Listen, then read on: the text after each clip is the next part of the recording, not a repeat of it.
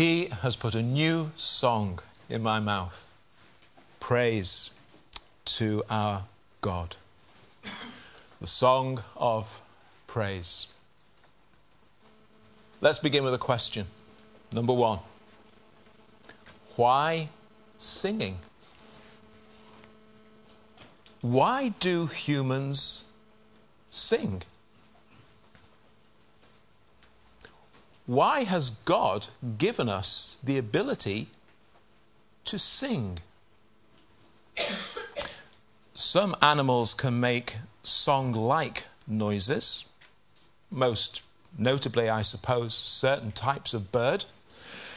But not all birds can produce tuneful melodies. Some are only capable of a raucous noise. If you've ever tried to sleep alongside a rookery, you'll know exactly what that's like.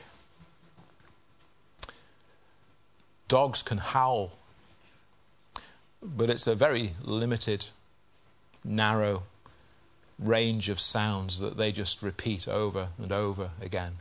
And not all of them do it anyway, thankfully.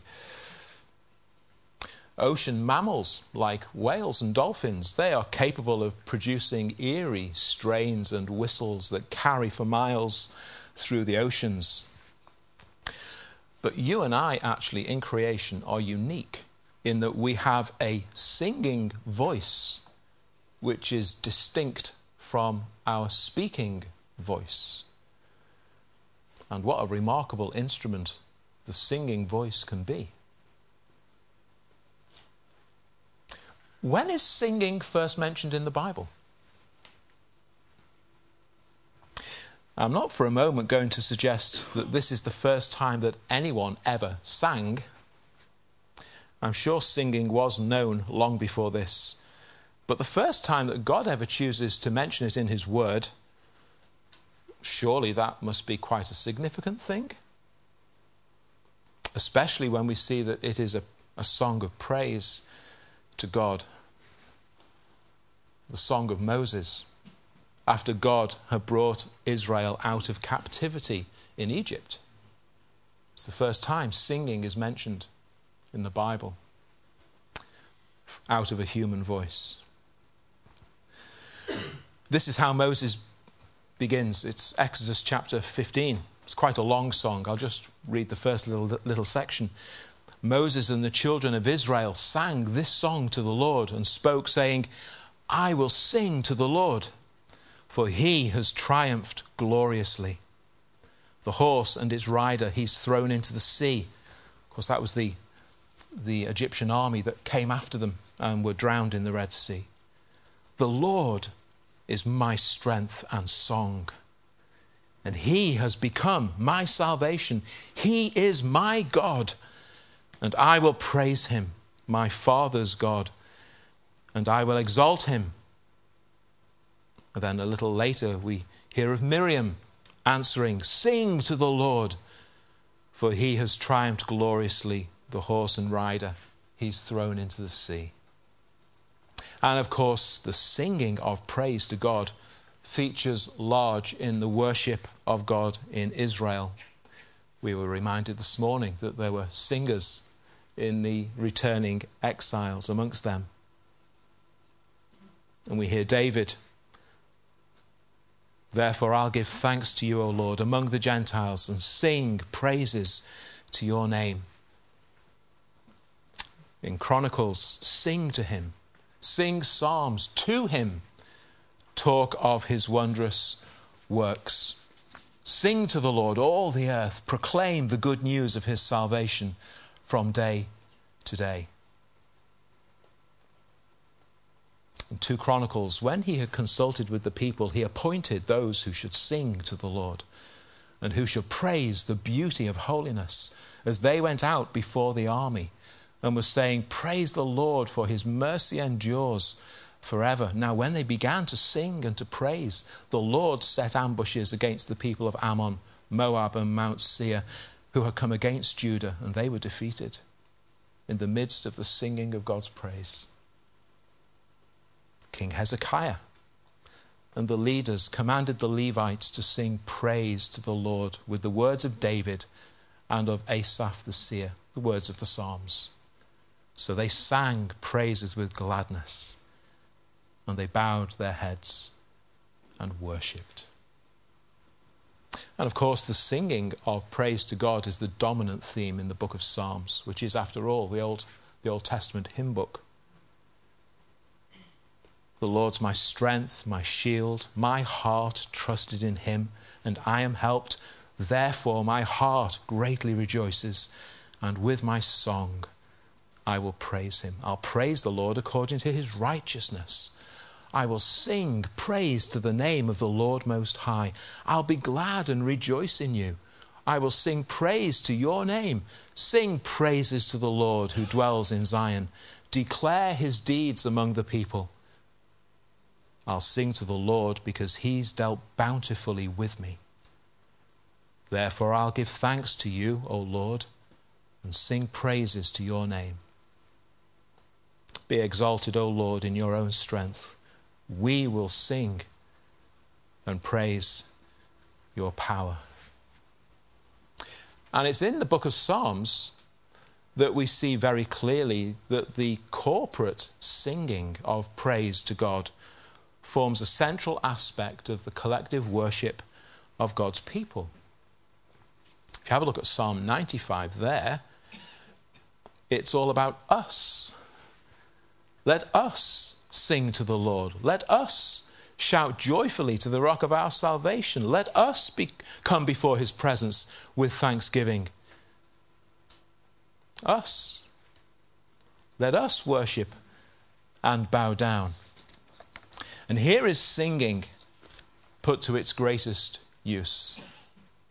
Here is singing in its highest and purest form the public acknowledgement and declaration of God, ascribing to Him that praise that He alone is due. Is it stretching things too far to suggest that it is for this chief purpose that God has blessed us with the ability to sing? I don't think it is. Why has God given you a voice with which you may sing? So that you may sing His praise and declare Him. Of course, the Bible does show us that singing was employed in other ways too.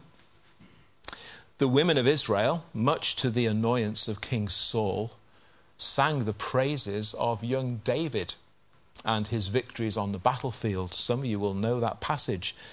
David went out wherever Saul sent him, 1 Samuel 18. David behaved wisely. Saul set him over the men of war, and he was accepted in the sight of all the people and also in the sight of Saul's servants. Now, it had happened as they were coming home, when David was returning from the slaughter of the Philistine, that the women had come out of all the cities of Israel, singing and dancing to meet King Saul with tambourines, with joy, and with musical instruments. So the women sang as they danced and said, Saul has slain his thousands, and David his tens of thousands. Singing, of course, may also be employed for less noble purposes. If you go to a football match, you'll often hear songs being used to deride and ridicule opposing fans, and even to pour insult on the other team's players. Uh, if any of you regularly go to a football match, there are all kinds of things that you hear while you're there. You would not dare repeat them here. Listen to Jeremiah in the book of Lamentations. I have become the ridicule of all my people, their taunting song all the day. Look at their sitting down and their rising up. I am their taunting song. That's in chapter 3 of Lamentations. And as we read that, we're made aware that the world has so often actually defiled this glorious gift of singing, this glorious gift of song, in order that they might sing about ignoble things, depraved things, de- defiled things, wicked things, immoral things. When the world sings of love, which it frequently does, too often the words will either reflect sexual immorality or of a love broken or of a love lost. There are songs which seek to celebrate the best of love, which try to capture that which is good about love. And yet, one of the reasons that such songs often resonate so much with people is because the song is depicting love, which in this broken and sinful world so often feels out of reach. A love that seems to evade us, a love that seems to be unattainable, unrequited love. Mournful songs about love. But David says he can sing a new song. A new song. So let's ask a question. Why a new song? What is it, David, that you're singing of? What is it that God has done? It's a new song because it's a song that may only be sung by those who have truly tasted and seen that the Lord is good. It's a new song because its object and focus is at another level completely compared to anything you'll ever find people in the world singing about. It's a new song because it's the response of experiencing for yourself the reality of verses 1 and 2 that God has heard you as you've cried out to Him. And He's lifted you out of that horrible pit and out of that miry clay and set your feet upon a rock and established your steps in Christ. And that new song now is in your mouth because of what God has done in His grace and mercy. It's a new song because it speaks of an eternal love that never fails, not like the love the world sings about so often. It's a new song because it speaks of God's faithfulness and of His salvation. It's a new song because the heart and eyes of the singer are lifted up, not looking at the things of this world as they sing, but looking to the things of heaven. It's a new song because God, in His mercy, has revealed Himself to the sinner and made Himself known to the singer. And the song tells of all God's glorious attributes and all the wonderful blessings that He's bestowed upon you. It's a new song because the song itself is the result of God's grace and power in the life and experience of the singer. It's a new song because God is infinite in all his ways, and you can never exhaust themes of praise for God, and you can never tire of singing them. And because his mercy is on you every morning, there literally can be a new song on your lips every single day. Uh, in the world in which we live, there are all kinds of accolades that may be heaped upon singers and songwriters in recognition of their talents. This new song won't permit the singer to be thought of or considered in that way because with this new song, everything begins and ends with God. This is the new song that we sing. A song of praise to our God, a song of worship, a song of thankfulness, a song of adoration, a song of never ending and certain hope and joy and peace and comfort for the soul. Do you know what it is to sing this song? the singer cannot help himself or herself but to sing and extol the name of God. Do you know the reality of these things for yourself? Do you have this new song in your mouth? In our sung worship, I hope you realize at the very heart of it, this is what makes for great congregational singing. That what is, what is being sung is this new song coming from the lips of everyone who is worshipping. It doesn't actually matter how good the soundtrack is. It doesn't matter how proficient the musicians are. It doesn't matter if you're singing with no musical accompaniment at all. When God has put His new song in your mouth, that is when you really begin to sing. That's when you really begin to praise and worship Him, and only then. It isn't about the goosebumps that the music produces down your arms. It's all about the love and the mercy that God has shown you in the face of Jesus Christ and the work of grace that God has done deep within you. That's when you really begin to sing this new song.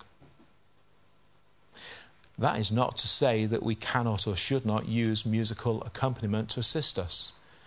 We have the sanction of God's word to do that. Sometimes I sit and join them over there. Occasionally.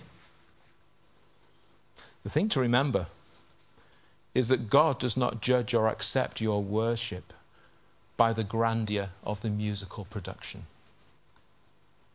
It's about the song that He has put in your heart. That's what makes it worship. But there's something else going on here in these verses, which is even more wonderful. And actually, it's only when you grasp this reality that the second half of the verse truly begins to make sense. This psalm may have been written by David, and it may well, and it may well be, and it is, a true response to his own circumstances and it is a true response from him as to what God has done in his life. But these also, and more importantly, are the words of Christ. The Bible is God speaking. And again and again in the Old Testament, we hear the voice of Jesus speaking. Yes, in the Old Testament these words in Psalm 40. This new song in David's mouth is Christ's song, number three. It's Christ's song. How can I be sure that I'm not stretching things too far to say that these are the, these are the words of Christ? That's an important question to be able to answer. Well, the, the reason I know that I'm not stretching things too far to say that this is Christ is because the Bible tells me that these are the words of Christ. In chapter 10 of Hebrews, the writer of that letter says at verse 5 Therefore, when Jesus came into the world, he said, and then he quotes verses 6 to 8 of Psalm 40 as being the words of Christ. If verses 6 to 8 are the words of Christ, the voice of Christ, the whole psalm is the voice of Christ. For example, you only have to start reading verses 9 and 10 and realize that these verses are true of Christ speaking I have proclaimed the good news of righteousness in the great assembly. Is there anyone who has done that more or greater than Christ? Is there anyone who can say that better than Christ can? Indeed, I do not restrain my lips. O Lord, for you yourself know. I've not hidden your righteousness within my heart. I've declared your faithfulness and your salvation. These are the words of Christ. And the Bible actually speaks of God singing. In Zephaniah chapter 3 The Lord God is in your midst, the mighty one will save. That's Christ. He will rejoice over you with gladness.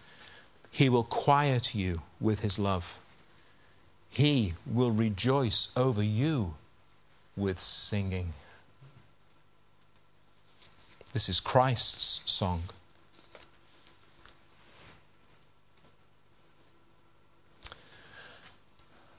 Listen to how Charles Spurgeon spoke of these words. He says this At the Passover, before his crucifixion, our Lord sang one of the grand old psalms of praise. But what is the music of his heart right now in the midst of his redeemed? What a song is that in which his glad heart forever leads the chorus of the elect. This could only be written by Spurgeon. Moses' triumphant hymn cannot for a moment rival that ever new and exulting song. Justice magnified, grace victorious, hell subdued, and heaven glorified, death destroyed, and immortality established, sin overthrown, and righteousness resplendent. What a theme for a hymn in that day when our Lord drinks the new wine with us all in our Heavenly Father's kingdom even on earth. And before his great passion, he foresaw the joy which was set before him and was sustained by the prospect. Our God, the God of Jesus, the God of Israel, my God and your God, how will we praise him? But, ah, Jesus will be the chief player on our stringed instruments. He will lead the solemn hallelujah which shall go up from those redeemed by blood. What a sight! What a sound! What a song! What a Saviour! What a glorious future that awaits you as you join with the chorus of heaven. Will you be there? This is a new song which, because it's about an eternal God, can be new for all of eternity.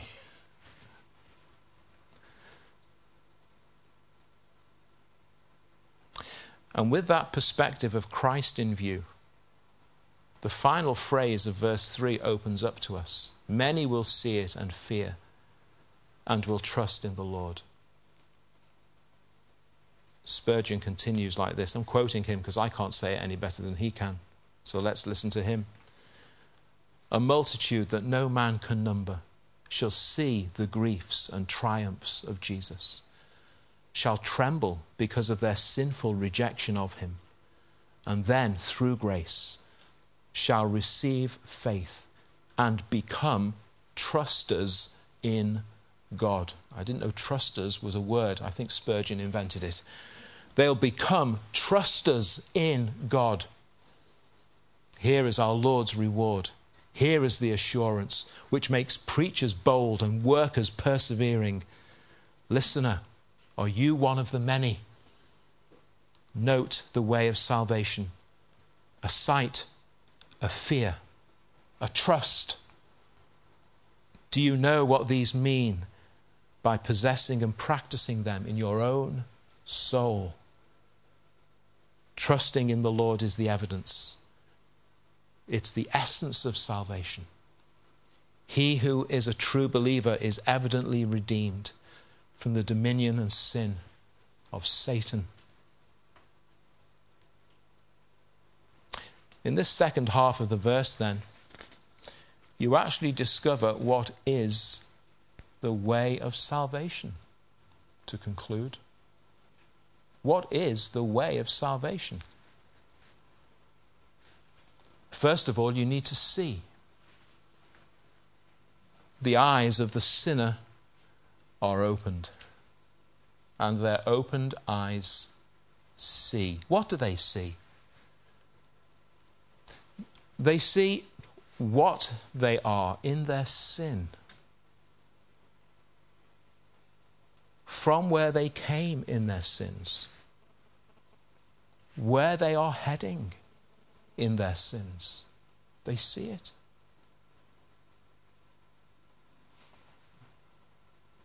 But that's not all they see. They begin to see God's holiness and righteousness.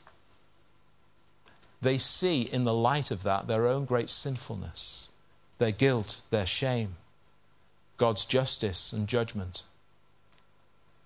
They see it.